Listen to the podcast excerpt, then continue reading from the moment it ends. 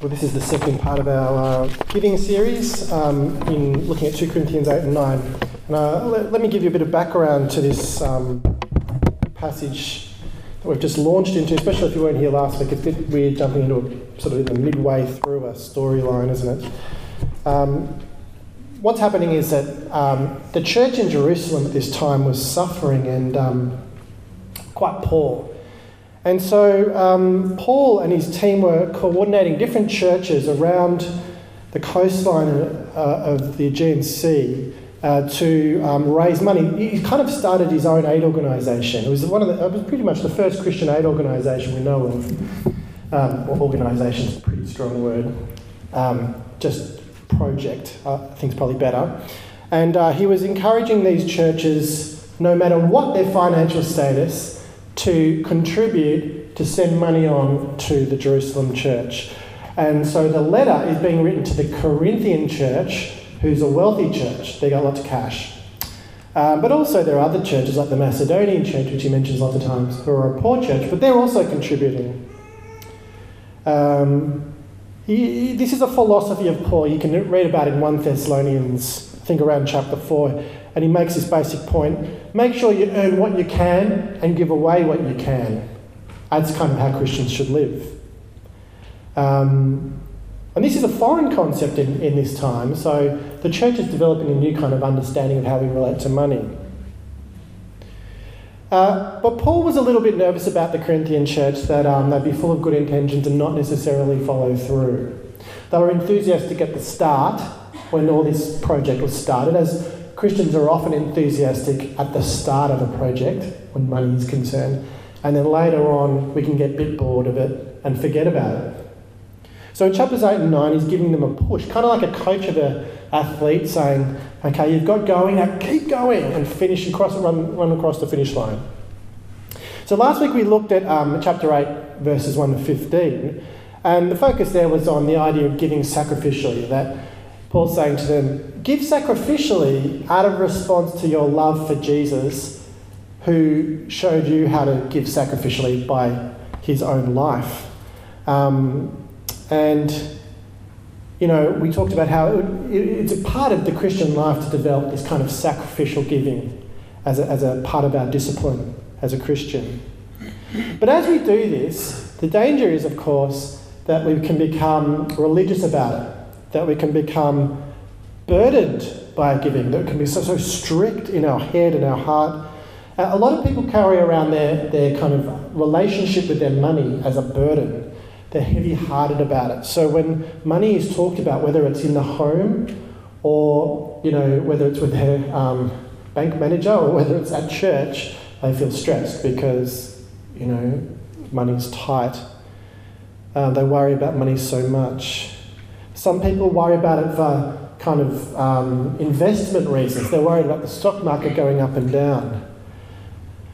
Um, other people give to the ministry of church or to mission, but they do so wrongly, thinking that it's a fee for service. I've heard people say that before. We, we pay our money, we expect a product in return. You know, that's wrong as well. But see, there's this whole idea that Paul develops in chapters 8 and 9, and it comes up again next week in, in chapter 9, verse 7, which says this, and this is a famous line of Paul's Each one must give as he has decided in his heart, not reluctantly, reluctantly or under compulsion, for God loves a cheerful giver. God loves a cheerful giver. And this passage is full of enthusiasm and cheer and drive. So, for example, Titus came to them with much enthusiasm out of his own initiative, it says in 8, chapter 8, verse 17. Paul's team was bringing the funds, showing their eagerness to help, it says in chapter 8, verse 19. One of Paul's team was chosen for his zeal in chapter 8, verse 22. Uh, Paul knows the Corinthian church are eager to help, chapter 9, verse 2. And he has even boasted to the Macedonian church that the Corinthian church was so enthusiastic that it had stirred them to action chapter 9, verse 2. All this eagerness, enthusiasm, enthusiasm uh, stirring of heart. There's lots of passion um, for this project to help the Jerusalem church. But see, the problem with the word enthusiasm, I always find in churches, is that while being a great driver, it's one of those words that can be lost in its meaning. It's, it's, it risks being a kind of what we call a motherhood statement or a platitude. Kind of like, you know, in church, especially youth and young adults churches, is the word awesome always used. You know, it's, God, it's so awesome to be here. Awesome, you're awesome. And awesome is used just way too much to the point where you don't even know what it means anymore. Same with enthusiasm. Like, what, what do we mean by enthusiasm? Um, and so, what Paul does in this passage, well, what, what we see in this passage at least, is Paul putting meat on the bones of what it looks like to be an enthusiastic giver. Um, you know, he's saying, You're feeling enthusiastic about your giving, that's great. Now, this is what you need to do, right? So, and this is what he says. First of all, he says, Enthusiastic uh, giving, is going to require you to be organised. It's going to, it needs to be voluntary, and also it needs to have some accountability around it. You need, you need to be organised, it needs to be voluntary, and you need to have accountability around this giving. And that's what we're going to look at and unpack. So, enthusiastic giving requires us to be organised. See, a lot of what Paul is doing here is, is he's organising everyone. Um, and there's all this planning that he's doing. He sends Titus, one of his team, to the Corinthian church, and two other people which he calls brothers, and we don't find out exactly their name. People guess, but we don't really know. But the point is that they're going there to help organise this whole project of giving to the Jerusalem church. Um, and he sends references with, with the delegates. You know, he says, you know, it's all right, they've got, um, they've got a good character reference, you can trust them. And you need to trust people with lots of cash. I mean, they're going to be carrying it on foot. Um, and he wants the delegates to arrive with the other delegates from Macedonia and other churches, presumably, and to find the Corinthian church ready, he says, and not unprepared for this whole project. So he's saying, I'm going to send my people to you. When they get there, I don't want to see that you're um, fiddling around and haven't organised yourself. In fact, in chapter 9, verse 4, Paul says, if the Corinthians can't get organised with this, with this project, that it would be embarrassing for him and it'd be embarrassing for them and it'd be embarrassing for everyone. You guys are the wealthy church, you've got to get organised. Now, when Christians mess around each other with money, it can really turn ugly. Um, when, we, when we say we're going to do something with our funds and then we don't do it, you know, it can lead to great unhappiness and division in the church and breakdown in relationships and friendships. And some of you might have had experiences of that of your own um, with different people in your life. Just because you're a Christian doesn't mean you can't be a slacker. And so often, it's not necessarily because people are corrupt or deceptive, but because of a lack of organisation. We used to find at St Hilary's when we do um, our, our, annual call to um, be part of the um, financial giving program of the church to sign up, that there would always be this huge gap between what people pledge and what people actually give. When I say huge, I'd say, you know, 10% or something. Um, and I think probably what it was was largely to do with the younger end of the crowd, young adults especially, who get all excited initially and fill in the form and then forget about it and then not follow through with the administration. It's one thing to be enthusiastic, but you need to also be organised. You can get easily swept up in the emotion of turning over a new leaf. This year's going to be the year that I give, and then you never get around to it. I would like every member of um, our church who has the capacity to give to give. We currently have 65 um, of our 114 adults who regularly give to the ministry of our church. Um, that's about 57%. And I'd love to see this bump up to 80%. It's a big jump, isn't it? 80%. Now, the reason why there's a big gap, 57%, you think, oh, that's not many. That's a little over half. It's because we are growing pretty quickly at the moment. We're growing by about 40% since last year, which is significant. That's a fast growth for a church. And so it takes time to catch up, for everyone to you know, catch up on sort of joining up and being members and all that sort of thing. Um, and why, why do I only want 80%, 80% of the church to be giving? It's because there's, it's always going to be about 20% of the church who are still trying to work out whether they're Christians or whether they're part of the church or they're just new. So, you know, the idea that 100% would be giving is, is, is not how it works. Um, but the, the basic thing is if Jesus has transformed your life, and if you realize that you have received the greatest gift of all, which is a new life in Christ, then you will have not only the ability to give, but also the transformed heart to give. And that's key. In fact, you're probably sitting here right now thinking, how do I, how do I give a Mary I want to do it today. you might be thinking that. Where do I sign up?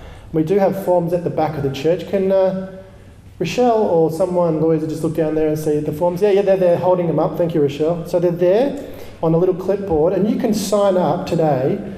But see, the thing is, the devil doesn't want you to do this. So he'll put things in your way. He'll put the coffee in your way. He'll put, you know, conversations in your way. He'll put all kinds of things in your way. So what you've got to do is do it before you leave. So here's the two applications about being enthusiastic and organised. First of all, do it today. So what we used to do at St Hills with the young adults is um, set up laptops at the back of the church so that they could go up during the service and do their internet banking while I'm preaching. And people used to do it. Didn't work with the adult, the old adults at the nine o'clock service because I don't know why. Yeah, yeah. I don't know why. I don't know what that comment was, but it's probably true. Um, uh, so first of all, do it today. Secondly, tell someone you're going to do it. So you know, get it out there in the open. Um, tell a um, church council member. Tell Tom Hodson, our treasurer tell me, tell your, your friend or something. That way they can help you be organised. I want to be able to boast about our generosity, like Paul boasted about the generosity of the Corinthians to the Macedonians. Secondly, enthusiastic giving needs to be voluntary. So, Paul didn't want the Corinthians to think, oh, this is where, you know, you've got to do this or else you're out. We're not a cult here, you know basically. Look at chapter 9, verse 5. So I thought it necessary to urge the brothers to visit you in advance and finish the arrangements for the generous gift you had promised. Then it will be ready as a generous gift, not, his key, not as one grudgingly given. See, so he's not running cold. He doesn't want you to give because you have to, because you're forced to. It's voluntary. That's not to say, however, that if you don't feel like giving, that you shouldn't give. Because the thing is, we should never let our feelings get in the way of our spiritual disciplines. If we only went to church when we felt like it, if we only read the Bible when we felt like it, if we only loved people when we felt like it, then we might find ourselves not doing all those things very often. We do it because we want to be obedient. We want to do it in response to God's love for us, no matter what we might be feeling on one particular day or another. Jesus didn't necessarily feel like going on the cross and having nails put through his hand and feet. When he was in the Garden of Gethsemane, he's sweating blood. Um, you know, he's crying out to his Father in heaven, saying, If there's any other way, I'd, I'd like another way. Um, let this cup pass me by, he says. Um, but not my will, but your will. And that's an ultimate demonstration of obedience, despite your feelings, you know. Um, so, in the same way, we've got to look at Jesus and say, Jesus wasn't forced to go on the cross, he did it voluntarily out of obedience and draw that back into our own discipleship in all areas of our lives. We don't do it because we're forced, we do it out of voluntary obedience. And as we give voluntarily and enthusiastically, we shouldn't make the mistake of thinking that our, in, our, in our enthusiasm, that our giving is an opportunity to do something great for God, like we're doing Him a favour. It's not about helping God out with money. It, give it when you give to others, the poor, mission, or to the church. You're not doing it to do God a favour. God doesn't need our money to further His causes, He's not dependent on us. God gives to us out of His sovereign self sufficiency and love not in order to receive back as if he needed anything. Remember what Paul says when he's preaching in Athens. Um, read about this in Acts 17 24 and 25. He says, The God who made the world and everything in it, being Lord of heaven and earth, doesn't live in temples made by man, nor is he served by human hands as though he needed anything, since he himself gives to all mankind life and breath and everything. We also don't give voluntarily to God um, because we're thankful. Uh, now, let me clarify here what I mean by this. We shouldn't be trying to prove our sincerity to God. It's not like we're saying, I'm really, really glad, God, so look at me, I'm going to give you my money. Those who recognize God to be the giver of all things are just automatically thankful. And God knows our hearts. The problem with giving to God specifically out of one moment of thankfulness is that you might have time in your life when you're not thankful. so you might, you might go up and down in your thankfulness. But the Christian should be always living in a state of thankfulness. That's the clarity. So, enthusiastic giving should be voluntary and an act of faith in response to God's grace. And this is what we do as a church. This is a ministry of grace, to use the language of the passage. Not begrudgingly, not when we're threatened, not when we're put on the spot, not when we've just had a good day, not when we're necessarily feeling good. And Paul is testing the waters with the Corinthian church to see if the Holy Spirit is at work in their lives. Uh, he says, Look at Titus, look at his enthusiasm, look at the brothers, look at the Macedonians, look at their enthusiasm, look at my enthusiasm. Do you have that same enthusiasm? So when he boasts to the Macedonians in chapter 9, verse 2, about how good the Corinthian church has been, he's modelling what it means to have a transformed heart of, of graciousness and, and enthusiasm to give. This is a ministry that glorifies God. So, giving should be organised, it should be voluntary, and thirdly, enthusiastic giving should be accountable. So, the focus of this passage is on the advanced delegation, as I've said, to, to um, the, the people who are going to prepare it all and organise it all. And he's, make, he's making sure, Paul's making sure the Corinthians have got their finances in order so that when they, the delegation comes, they're ready to go. And he sends his personal delegate, Titus, and the, the two brothers. Now, this is an accountability measure to make sure everyone's integrity stays intact. Paul's protecting the reputation of all the, the churches. It's really important. Paul called them, um, the, in the Greek, apostoli. He's calling them apostles. These, these people I'm sending you, you've got to treat them like apostles. Not apostles in the sense that Paul's an apostle chosen by God who's seen the resurrected Jesus, but an apostle and a sent one. He's a sent one, a commissioned one. And in verse 18, Paul says that they'll be sending the, the brother who's praised, who he doesn't name, and later in verse 22, he says he's sending another brother, and he gives the character references. They've proved that they're zealous in their faith and they've got good, good character, praised by the, all the churches for their ministry. And this is strength in numbers. So imagine being the Jerusalem church and there's just one person just rocks up with cash. You might be wondering, who's this person? It's amazing, you know, what you can do when you, you know, when you're just on your own or when you're being sneaky, you know. Um, and the money could have been swiped. There was this story about at the Victorian College of the Arts a few years ago. I don't know how many years ago, maybe five years ago now. The two um, blokes rocked up in overalls and, and went into one of the rehearsal rooms and wheeled out a grand piano and just wheeled it out the front door and into the truck and drove away.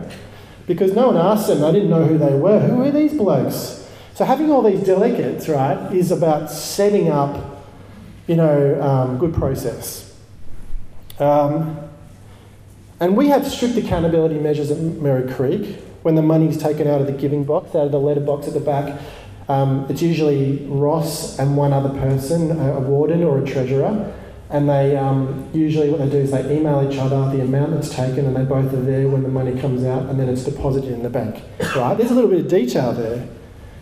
Now they could still work together to steal the money, couldn't they, the two of them? But that would then elevate from being just personal temptation and a stuff up to complete conspiracy, you know. So it's good, good safety measures. Same with um, when we make payments from the account, there's two um, electronic signatures of either the wardens or the treasurer. Now, why does all this matter? Why am I giving in this detail? I come and, oh, hmm, sounds like we're in an accounting meeting or something, or church council or something. Church council is usually quite entertaining, actually. Well, there's a reason. Paul explains in chapter 8:21 that he wants to do what is right in the sight of the Lord and in the eyes of others. Right? This is about guarding the reputation of the church, But it's not just about optics, as they say in politics, you know, what it looks like. It's, it's, it's actually about having integrity, not just looking like it. I recently saw an old interview with Bill Clinton where the interviewer explaining, explained to him that C SPAN, the television station, um, had ranked all the American presidents based on their sort of um, what they'd achieved. And on ec- economics, he came fifth out of all the presidents of the American America. But out of um, moral integrity, he came like bottom under Nixon, they said. And he, and he got very defensive, as you would. And it's because of all the sex, sex scandals. He didn't. He, he was a gr- great president from a polit- political point of view, hopeless from a moral point of view. And he just didn't look after that. And he spent his whole, whole um, presidency and afterwards sort of, um, you know, covering over or making excuses. And now his wife, Hillary Clinton, potentially the future president of America, she, she has this email scandal, which is nothing like what Bill had. But there's this cloud around their leadership, isn't there? Uh, can we trust these people? In the same way that politicians need to um, protect their reputation, so does the church. And I think in the culture that we're living in now, it's getting more. I mean, it's, it's always important to have a good integrity and have good optics, as I say, as I said. But even more so now, you might have noticed in the inner north posters up because to do with the election from the sex party, saying tax the church and I noticed that yesterday some nuns were caught in Smith Street painting over the posters. How cool is that? Yeah, radical nuns. People are looking at us going, I don't trust you. You don't even have to pay tax. What are you doing with your money? Are you just like, you know, having businesses on the side? Like, and people often point at Hillsong and say they've got this $30 million record label that doesn't have to pay tax. I don't even know if they don't pay tax, but We've got a lot of pressure on us, and the same is true for us as individuals. Opposers to Christianity could have suggested, for example, to Paul that he's just planting churches to make money, and he wants to make sure that that accusation can't be made. He's desperately concerned that the world would look at the young and small Christian movement and see it not as self serving but as other person serving, as radical the wardens and the church council here are accountable to the processes, and, and so am I. But each one of us should have a sense of accountability for our own personal finances too. And this is a trick for us in, in, in middle class Australia because we don't like to talk about our own finances. Uh, we're not beyond being questioned. We should be able to challenge each other, but whoa, don't talk to me about my finances. You know, you know, people are very nervous about it, but as Christians, we should be different. We've got to be enthusiastic givers, we've got to have accountability around that. Same thing goes with all of our life our sex life, our thought life. We need accountability. You've got to stop thinking of your money as a private matter that should be in secret. Now, I'm not saying you don't have boundaries and that you have to go around telling everyone and holding up, you know, you, you, what you, you spend, spending was on that week, like we are some kind of cult. I'm not suggesting that but we're a covenant community. I mean, look, look at the ultimate example of this in Acts 2, verse 44. The early church who just received the Holy Spirit and were just on fire for Jesus, and they were selling their possessions and belongings and distributing the proceeds to all as they had in need. You know, that's what it could be like. This is less about the rights of the individual and more about the mutual benefit of the group. And when people look back at the church and see how it behaves with money, whether it's accountable or not, it should see the gospel being embodied, being lived out, like a kind of God drama on the world stage. They should see that the gospel isn't about self seeking, but about self giving. If you try and be self seeking, you deny the very basis of the gospel. The Son of Man didn't come to be served, but to serve and give his life up as a ransom for many. Mark 10:45. And this work that Paul set up of collecting money for the poor church in Jerusalem must not leave any impression that those who were called to this work were using it to make themselves rich. Same thing goes with us and our church, our giving as a church and as individuals. This regular habit of, of giving our own money is a practice which forms in our heart virtue. It could become a hollow ritual where you just do it and do it and do it and do it, ah, like a religious person. But the habit of giving enthusiastically and sacrificially, it should, done out of response to God, it should develop in our heart this virtue of generosity and love. Tom Wright wrote in his book Virtue Reborn giving is absolutely obligatory on all because our whole calling is to reflect God the Creator. And the main thing we know about this true God is that his very nature is self giving, generous love. See, God loves a cheerful, enthusiastic giver because that's what he is himself like. He's a cheerful giver. An enthusiastic giver is a person after God's own heart. So, making a regular, formal, and public practice of the going of the giving of money is designed to generate this habit in our heart, which forms a key part of what Paul calls agape love, um, other person centered sacrificial love. And when we do this, the passage says we glorify Christ. Paul describes Titus and the brothers as representatives or apostles of the church, churches, and an honour to Christ. The churches are the glory of Christ. You might remember, if you've ever read Revelation, that there's this image that the Apostle John sees of the Christ standing there holding the seven stars, which are representative of the churches. The local church really is the source of, of the brightness of the glory of Christ.